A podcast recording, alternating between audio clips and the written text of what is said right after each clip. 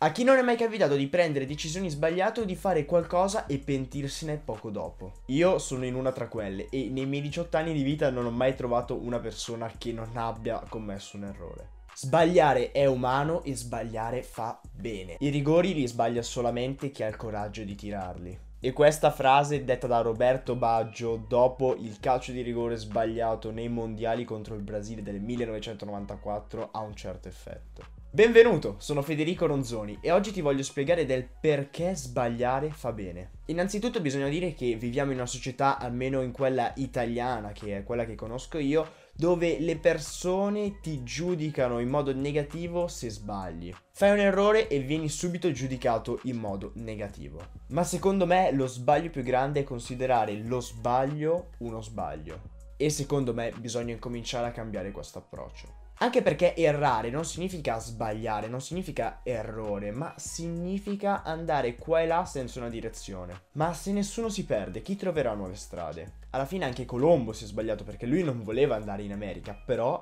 alla fine si è trovato in America. Da bambini tutti abbiamo incominciato a camminare, però non è che abbiamo incominciato a camminare così, abbiamo sbagliato, sbagliato, sbagliato. Siamo caduti, caduti, caduti fino a quando non siamo riusciti ad alzarci e camminare. In America si dice fail fast, sbaglia in fretta e impara in fretta. Esistono davvero tantissime persone di successo che hanno trovato davanti a loro, nel loro passato, delle barriere sulla loro strada.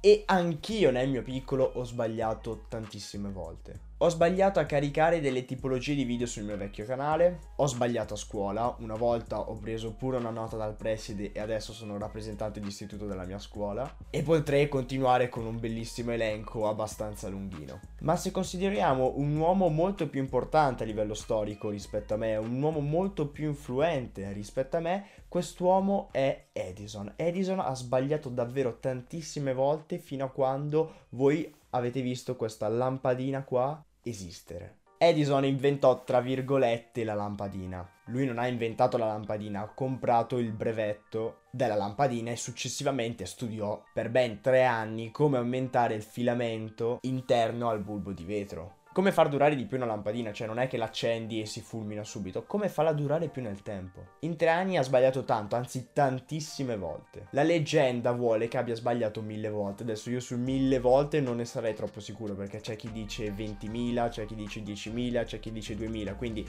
comunque ha sbagliato parecchie volte. E quando un giornalista gli chiese a Edison come era stato fallire così tante volte, Edison gli rispose così.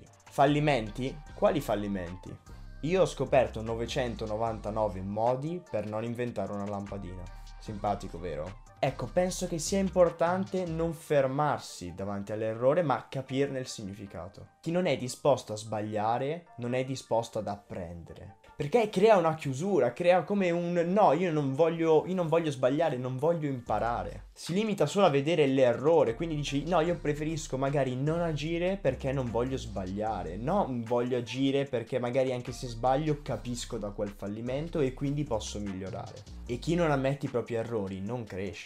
Ognuno di noi ha un'immagine di se stessi all'interno della nostra mente. E se gli errori che commettiamo distolgono questa immagine, sarà più difficile ammettere di sbagliare. Per esempio, sono bravissimo a disegnare, faccio un disegno ma non piace a nessuno. In questo caso, visto che nella mia mente c'è un'immagine di me come un artista bravissimo a disegnare, non riesco a capire che magari quel disegno non è piaciuto agli altri perché non sono stato io così bravo a esprimere le mie emozioni e quindi dico è colpa degli altri e sono gli altri che non capiscono la mia arte e bla bla bla. Preferiamo non sbagliare, preferiamo non tirare quel calcio di rigore perché c'è paura poi di non essere accettati.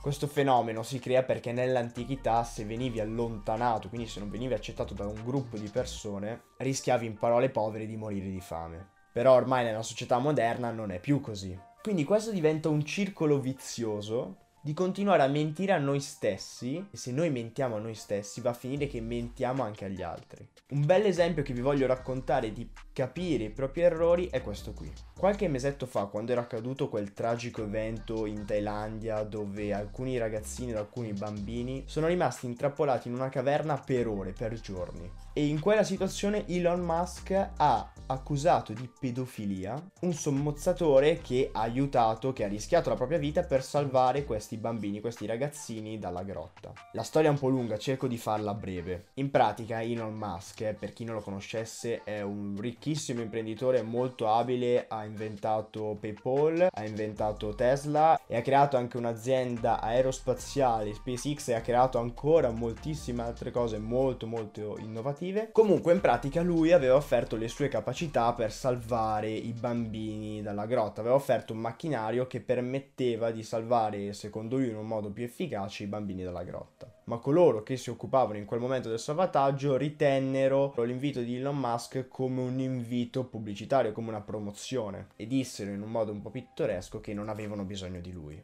E Elon, sintetizzato, gli rispose con sei un pedofilo ha fatto delle dichiarazioni un po' forti, cioè un po' troppo forti. Non puoi accusare un sommozzatore di pedofilia, un sommozzatore che sta aiutando dei bambini in una grotta e rischia anche lui la vita per salvarli. E qualche giorno dopo, pubblicamente, capisce l'errore e si scusa. Beh, questo non è da tutti, però bisogna apprezzare il modo in cui ha riconosciuto l'errore. Ovviamente non bisogna cercare di sbagliare apposta perché è ovvio che se non studio prenderò dei brutti voti. E non serve a niente, non è che se prendi brutti a voti allora domani prenderai bei voti perché dici eh sbagliando si impara. No, non funziona così. Cioè tu non è che devi sbagliare perché vuoi sbagliare apposta. Cioè tu sbagli perché comunque ci provi ma magari quella lì non è la strada giusta e ne cerchi un'altra per migliorare. Ho incominciato ad assumermi la responsabilità delle mie azioni. E attenzione, non bisogna incolparsi, ma rendersene conto.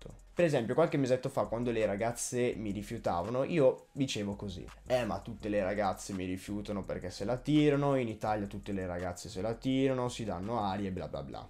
E qualche mesetto fa sono arrivato alla risposta: ma davvero le ragazze se la tirano? O sono io che non risulto attraente? Può capitare di trovare quella che se la tira, però nella maggior parte dei casi non è così. Cioè, allora tutte le ragazze italiane non sarebbero fidanzate. E ci scommetto quello che vuoi che conosci una che è fidanzata. E stessa cosa potrebbe essere fatta anche dalle ragazze per i ragazzi. Cercare nell'errore qualcosa di positivo. Siamo arrivati alla conclusione di questo video e anche di questo podcast, quindi se ti è piaciuto questo video barra podcast lascia un bel mi piace e magari scrivi anche qua sotto una recensione o un commentino su quello che ti è sembrato questo video che secondo me è un tema molto molto importante, almeno secondo il mio punto di vista ha funzionato davvero tanto capire che nell'errore non c'è uno sbaglio ma c'è qualcosa di più per migliorarsi. È stata una visione che mi ha completamente cambiato e mi ha aiutato a fare meglio, quindi è una cosa che a me serve servita e volevo condividerla un po' con tutti. Come disse Mark Zuckerberg, il più grande rischio è non prendere rischi.